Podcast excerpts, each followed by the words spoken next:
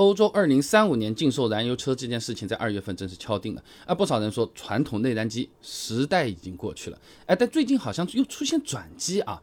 呃，三月二十五日，欧盟第一副主席弗兰斯表示呢，经过和德国的商讨，欧盟最终同意呢，使用人造汽油的新车在二零三五年之后可以继续上路行驶。哎，查了一下各方面的资料，事情经过大概这样啊。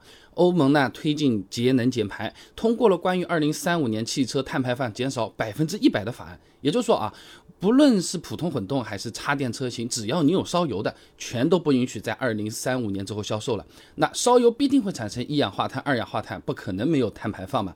那这个时候，燃油车销量比较好的德国不愿意了，那和欧盟进行了长时间协商，最终确定呢，哎，可以贩售使用人造汽油的车。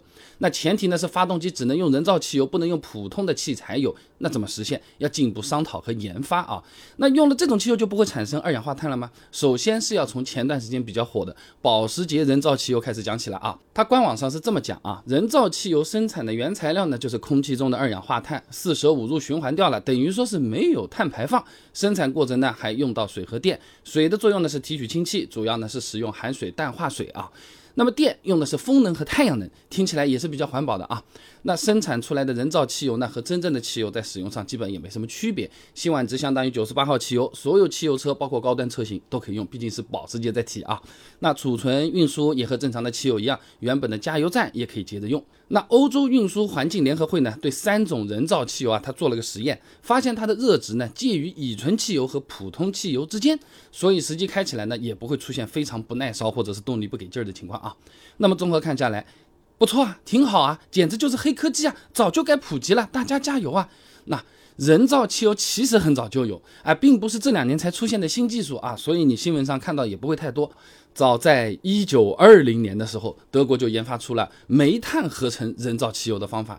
一九三零年代开始大量生产，是用到军队里的。发展到现在呢，合成的方式多种多样。不光是前面说到的煤炭，空气中的二氧化碳也可以通过各种植物、天然气等等材料来进行合成。除了我们前面说过的保时捷，大家比较熟悉的博士、壳牌、美孚，哎，包括中石油，都是有这方面的业务的。浙江大学尹倩倩博士论文《烃类燃料合成研究》里面就讲过啊，哎，以煤炭为主要材料合成汽油，早在上世纪七十年代，我们国家就已经开始研究了。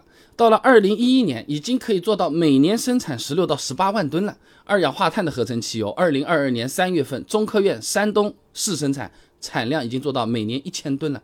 呀，很多年花了那么多钱，为什么还没有被普及呢？为什么你新能源车还要搞出来呢？就直接用那个合成的不就行了吗？还不就因为贵，成本高。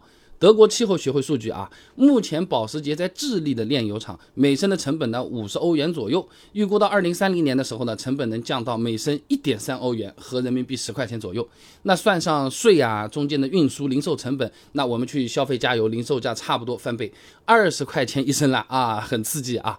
那同时呢，人造汽油的产量它也很少啊，因为要完全脱碳，那只能使用清洁的风电和太阳能。那预计到了二零三零年，德国人造汽油油的使用呢，只占到所有汽油的百分之二，整个欧洲就更少。欧盟的计划呢，二零三零年达到百分之零点七，二零三五年提升到百分之五。而且啊，生产这个人造汽油，它需要的电能其实也不少的，甚至还不如你这个电直接用来驱动车子了。哎，这样的利用率会更高。欧洲运输环境联合会论文《为什么车用合成汽油不能解决欧洲排放问题》里面说啊，这生产人造汽油需要大量用电，而且呢，汽油在发动机燃烧也会损失一部分的能量。那发动机热效率百分之四十二来算，算比较高了啊。人造柴油的这个电能利用率呢，只有百分之二十，汽油更低，只有百分之十六。那如果直接你把这个电充到新能源车子里面去，利用率百分之七十七啊，就好像我们为了省钱，那么在家做饭，忙活了半天，最后算了算，哎，这个刷锅子啊，啊，洗盘子啊，洗盘子的时候还敲碎了两个盘子啊，加在一起的那个成本比点外卖还要贵，哎，有可能会有这么情况啊。所以总的来讲啊，合成汽油的普及啊，嗯。道阻且长啊！人造汽油的车型呢，二零三五年实现量产，能够正常使用相当困难。而且呢，禁售燃油车这个大趋势，目前来看变化不会太大啊。当然不知道，呃，中东的那些国家们领导怎么想啊？